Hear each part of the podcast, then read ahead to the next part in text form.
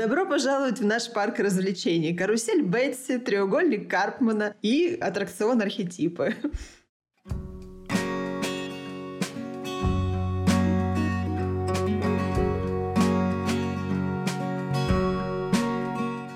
Всем привет! С вами подкаст «Мы родители. Миссия выполнима». Автор контента подкаста – врач-педиатр, психиатр и психотерапевт Психотерапевтической лиги России Марина Витальевна Лазовская – мы все уникальны, дети тоже. Невозможно знать правила на все случаи жизни, но можно узнать алгоритмы, как восстанавливать эмоциональное равновесие в сложных и конфликтных ситуациях. А жизнь с детьми регулярно их поставляет. В новом эпизоде Марина Витальевна и я, Дарья Лазовская, дочь и сама мама троих детей, разберем новые темы, которые волнуют родителей независимо от географии, и вопросы, которые вы присылаете нам в интерактивную форму. Ссылка в описании выпуска. Вы узнаете, как взаимодействовать с другими родителями школьников и не слетать с катушек в школьных чатах, как алгоритмы работают и с детьми в том числе, что говорить детям, если одноклассники или друзья ведут себя не так, как принято в вашей семье. Все вопросы о детях разного возраста и семьях с разными ситуациями. Объединяет их одно – все эти проблемы – ошибки, нарушения алгоритмов. Слушайте наш подкаст, чтобы узнать, как их исправлять и выстраивать отношения по-новому – где можно узнать больше? Читайте статью про родительские чаты и архетипы в нашем телеграм-канале «Мы родители. Миссия выполнима». Активная ссылка в описании этого выпуска. Каналы подкаст не дублируют, а дополняют друг друга. А у меня, собственно, вопрос такой. А для чего, Марина Витальевна, нужно знать архетипы людей, в принципе? Ну вот, например, да, вот мы сейчас здесь собрались частично родителей, частично те, кто сейчас проходит новый этап, поскольку начался новый учебный год, кто-то в первый, кто-то не в первый раз. Для чего при общении с другими людьми, в частности, с преподавателями, другими родителями, в принципе, школьной системой, нужно знать архетип? Ну, архетипы, я считаю, каждый интеллигентный человек должен знать, потому что это все-таки такая краткая история нашей эволюции, имеется в виду, как социальных существ. Так развивалась наша психика. И я не стала утяжелять статью дополнительными данными, что если, например, собираются три человека, то они распределяются по типу, который описал Карпман. Его так и называют треугольник Карпмана. Там всегда есть жертва, преследователь, палач и спасатель или спаситель. И они там постоянно друг друга гоняют вот по этому треугольнику. Но поскольку в школьных чатах вряд ли бывают три человека, я вот взяла такую более масштабированную тему, как квадрат. Вот видите, да, по описанию, что есть э, сила враждебная и дружелюбная, есть слабость дружелюбная и враждебная. И вот как ни крутили ученые, какие они только модели не собирали, они везде видят то, что это действительно так. Как это происходит? Ну, потому что есть коллективное бессознательное, в котором все это заложено, и когда нам становится некомфортно, мы сразу же ищем безопасность. А безопасность, она находится в том, что либо ты держишь власть, либо ты подчиняешься власти. Все очень просто. И для чего знать? Ну, как минимум, по-моему, это очень классная информация. Вот я смотрю на нее, меня вот сколько лет я это знаю, столько лет меня это радует. А название есть у этого аттракциона? Аттракцион – это и есть архетипы. Этот аттракцион называется «Узнай свой архетип». Добро пожаловать в наш парк развлечений. Карусель Бетси, треугольник Карпмана и аттракцион архетипы. Да, ну его еще называют квадрат архетипов, потому что вот э, если нарисовать квадрат и разнести название по квадрату, вот сразу видно, что есть две силы, есть две слабости. Есть две полюс плюс дружелюбные, два представителя полюса минус негативного.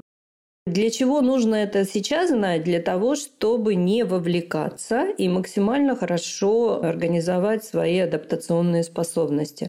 Вот я, когда, например, я не читаю комментарии, потому что я считаю, что, ну, в общем, у меня профдеформация, я просто вижу в каждом комментарии, как человек не комментирует то, что он услышал или увидел, а он выгружает там свое. Ну, вот, собственно, тут в статье написано, что больше всего, когда люди вступают в взаимодействие, они хотят выгрузиться эмоционально. И на втором месте стоит вот как раз прокачать, услышать, прокайфовать от того, какой я умный, какие у меня прекрасные убеждения, верования, какие вы все тут недоделанные идиоты собрались. Это все о безопасности. О чем бы мы ни говорили, когда мы говорим о потере равновесия, мы всегда говорим о том, что мы пытаемся найти точку равновесия, вернуть себе безопасность. Поэтому, если вы видите, что вот это так, то вот зачем туда вовлекаться? Ну, серьезно. Люди, бессознательно живущие, находятся на аттракционный квадрат архетипов. Ну, вам туда зачем? Ну, садитесь в первый ряд, берите попкорн и наслаждайтесь спектаклем. А когда все будет сделано, приходите и, или делайте то, что вот я написала в алгоритме, или просто примите любое решение, которое вас больше устроит. В конце концов, всегда можно просто посидеть и послушать. Ну, что происходит в чате. Да, но если все-таки решение, которое приняло большинство, вас не устраивает, то тогда и без своего ТР не обойтись. Ну, в оправдании, в поддержку даже, наверное, московских школ, э, у нас здесь таких поборов от школы не происходит. Вообще максимально в этом плане все комфортно, но для оперативной деятельности класса собираются какие-то деньги. И вот это иногда вызывает вопросы, даже при том, что ну, у нас совершенно не luxury район. Вопросы есть. Почему то, а не это? Почему так, а не так? И если большинство родителей в целом, да, придерживается какой-то такой нейтральной позиции и соглашается с мнением большинства, то есть некоторые, которые выходят вперед и кричат громче всех. Ну вот теперь ты знаешь, как они называются, вот эти самые крикливые Потому что благородный лев, он тоже может взять микрофон и кричать, но он, как правило, пытается все-таки уравновесить враждебную силу гордых орлов. Просто нужно это понимать. И если у вас есть сила, например, вы чувствуете силу возглавить какую-то ситуацию и не хотите ее возглавлять через негатив, через враждебность, ну берите тогда архетип благородный лев и боритесь до конца. Потому что это будет борьба, и не факт, что вы в ней победите. Потому что если там заведется хоть один гордый орел или не мрачный бык, а он там сто процентов заведется, вас будут все время провоцировать и расшатывать то, что уже готово было в какое-то решение вылиться. Да, э, жаль, что нету архетипа радужный единорог. Почему нет? Дитя цветов, пожалуйста, радужный единорог. А, ну в целом, да, да. Я помню, когда мы проводили проекты офлайн, у нас был тренинг такой классный, вообще обалденный тренинг, где каждый тащил, выбирал рандомно, кто ему достанется. И каждый проходил по всем архетипам. И говорили, какая колоссальная разница в ощущениях, когда ты просто меняешь архетип, и в рамках этого архетипа происходит просто невероятные трансформации, и некоторые из этих трансформаций комфортные, они очень нравятся. Это значит, говорит о том, что вот внутри было подавлено именно вот это негатив, враждебность, сила, власть, авторитаризм, диктат. И было очень по кайфу даже быть мрачным быком. А если были подавлены вот как раз дружелюбие, вот это вот желание помогать, э, участвовать, и они тоже были подавлены, то архетипы благородный лев и дитя цветов вызывали потрясающие по силе воздействия на нейронные сети ощущения. Я помню, по-моему, это было на курсе «Формула уникальности», когда мы тоже там на одном тренинге менялись ролями и становились в позицию свинского родителя, еще кого-то. Я помню, как вот прокачивалось все вот это подавленное через э, новую роль, и как трудно было начать это делать.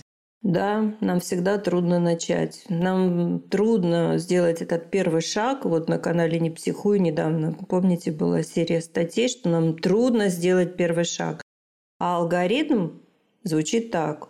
На один шаг у нас всегда есть сила. Но почему нам его так трудно сделать? Потому что мы себе не верим, не доверяем себе по большому счету. У нас нет привычки быть свободными, то есть рисковать или ну, выходить за, как бы это ни звучало, банально избито за границу зоны комфорта. И все наши защитные программы воют «Тебе это не надо». Ну вот, большинство людей сдается в этих ситуациях, а некоторые все-таки прорываются.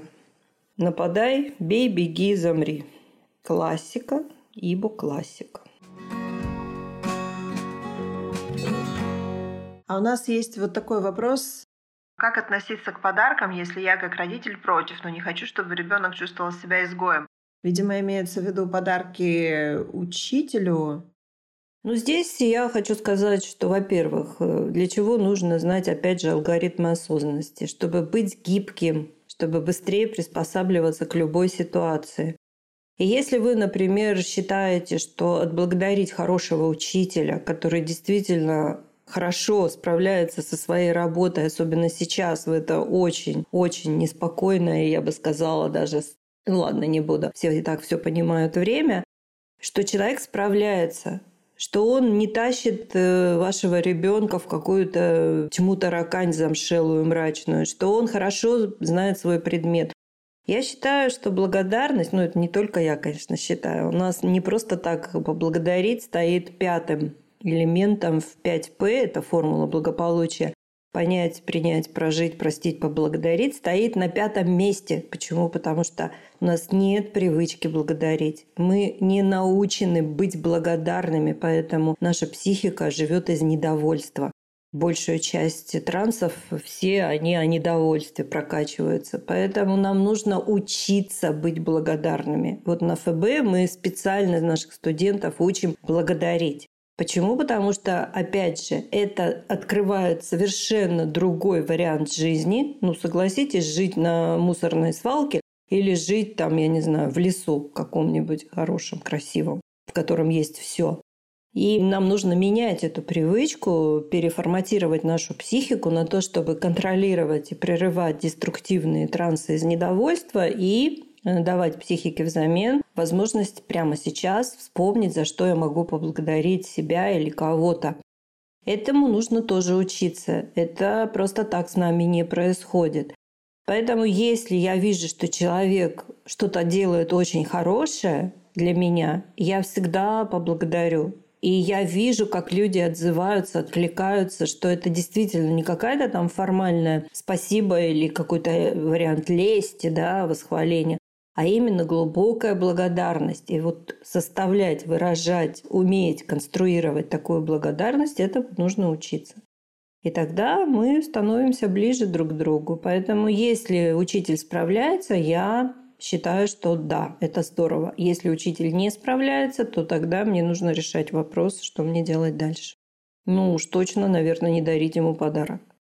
Помните, это было в конце летнего лектория, тоже в трансляции на канале «Не психуй». Мы попросили наших слушателей поделиться своим любимым алгоритмом, и одним из первых был алгоритм «Не знаешь, что делать, поблагодари». Кто-то написал. Все алгоритмы рабочие, эффективные, действенные.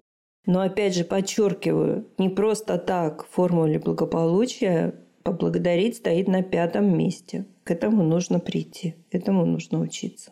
Да, ну то есть э, цветы, подарки от родителей, от класса, от ребенка, это мы рассматриваем в том варианте, когда учитель справляется, по мнению большинства родителей в классе, со своими обязанностями, со своими функциональными обязанностями.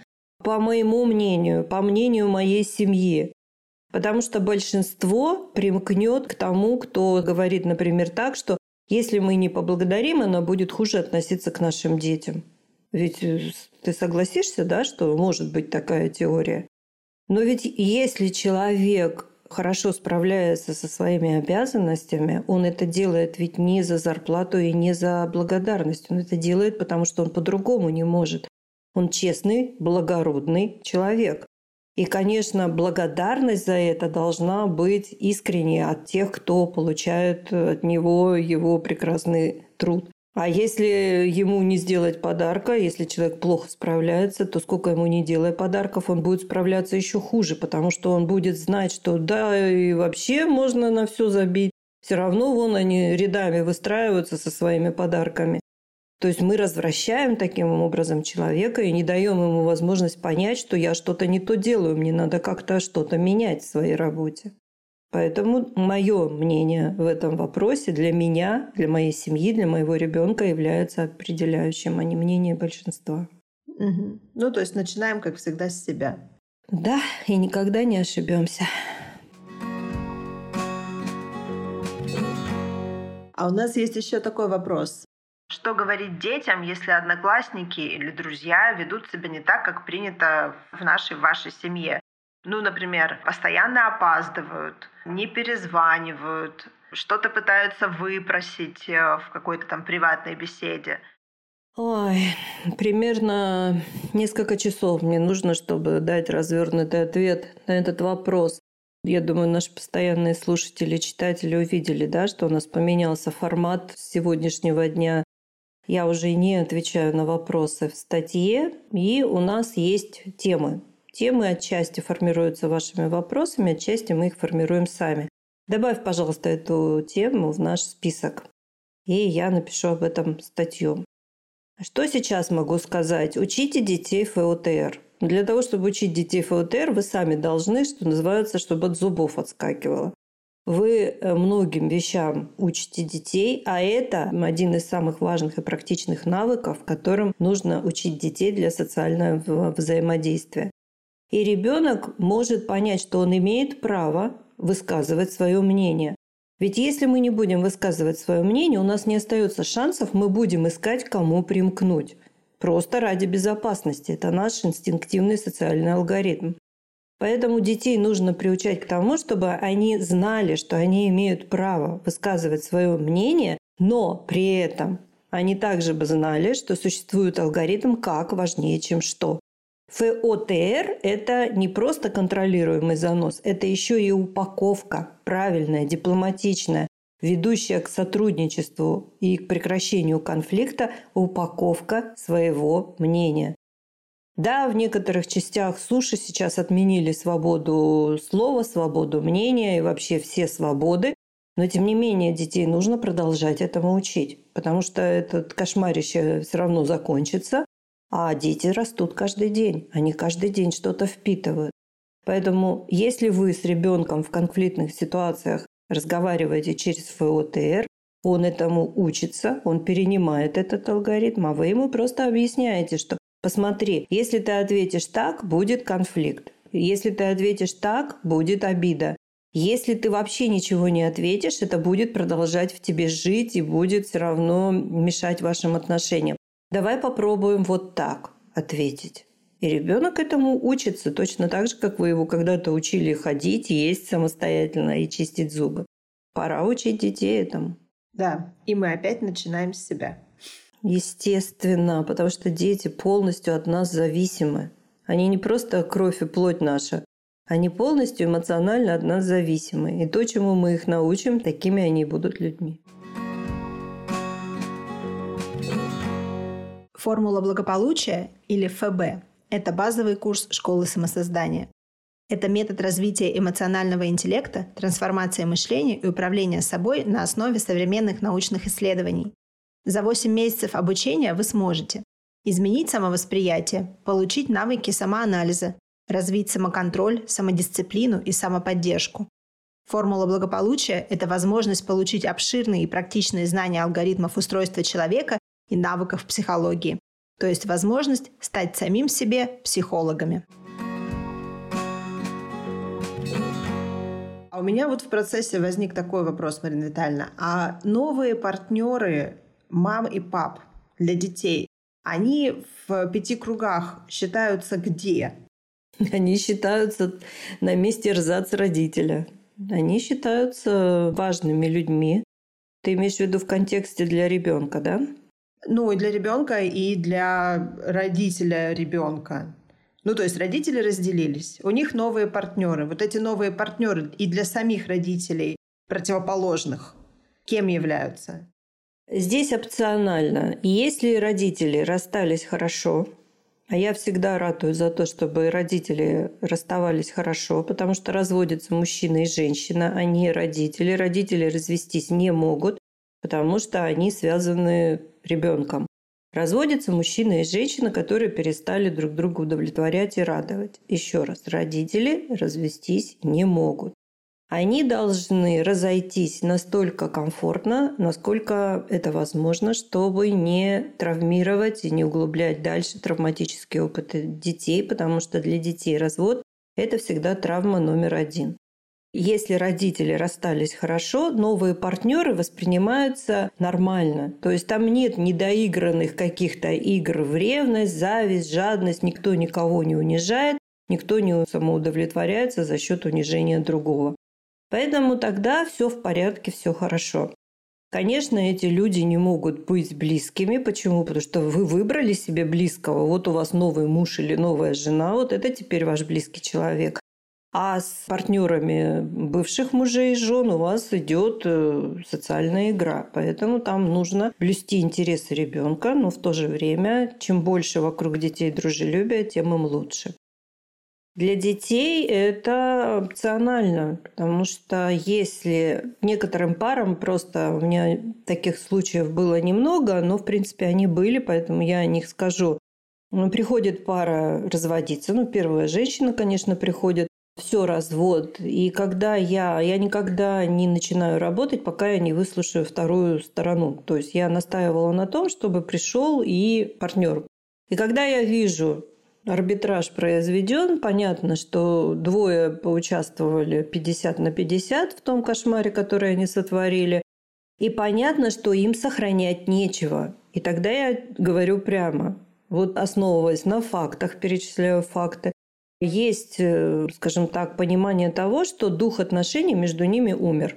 Но они просто не должны были даже соединяться, потому что это настолько противоположные друг другу по системе убеждений личности, которые, в принципе, просто сошлись на этом серотонино-дофаминовом дурмане, и вот как-то так вот и поженились, и детей еще родили.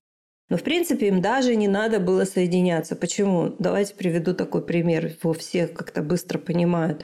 Ну вот есть майонез, да, прекрасный продукт. Майонез – это результат того, что несоединяемые жидкости соединяются в эмульсию. А что с ними для этого нужно сделать? Их нужно сколошматить блендером. То есть их нужно постоянно трясти, чтобы они создали вот эту эмульсию. И вот такие пары, а их постоянно трясет. И на какой-то момент у них вроде эта эмульсия создается, а потом они снова распадаются. Вот настолько они не подходят друг к другу.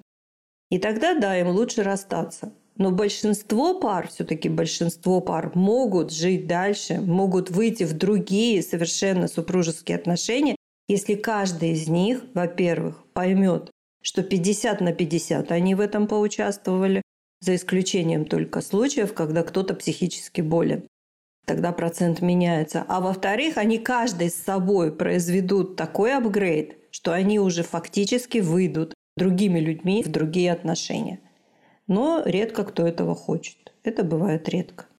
Но ведь это же невозможно, как правило, без сторонней помощи.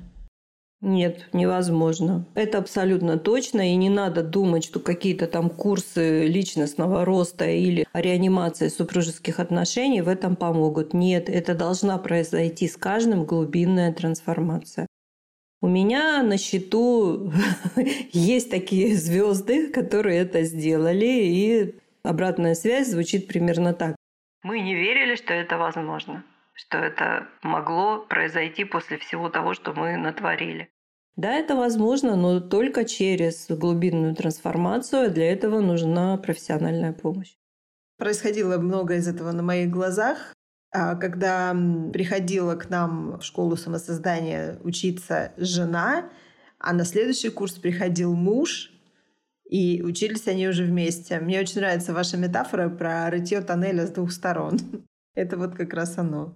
Да, это у нас уже есть несколько таких прекрасных примеров. Вот один из них я даже вижу сейчас. Да, даже два вижу.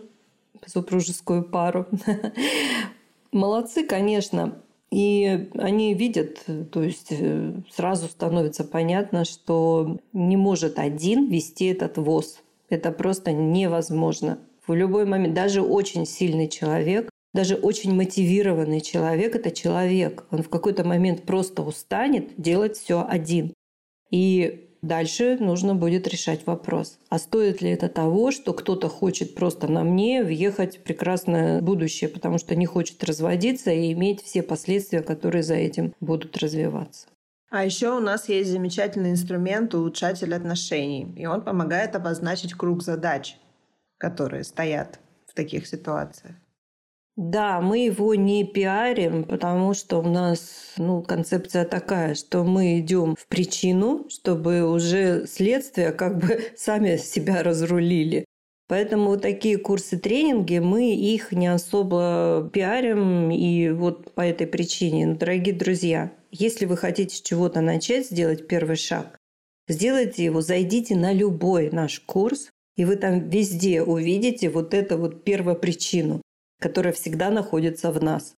Вот у нас уже многие поступили на ФБ в этом году. Почему? Потому что они не побоялись, зашли на наш курс э, адекватности и адаптивность АА и прошли его и поняли, что вот это да, вот это я даю и понимают, что им хочется с этим что-то сделать, убрать вот эти бессознательные программы, которые просто уничтожали или делали очень некомфортной жизнь, или заставляли все время проходить одни и те же грабли.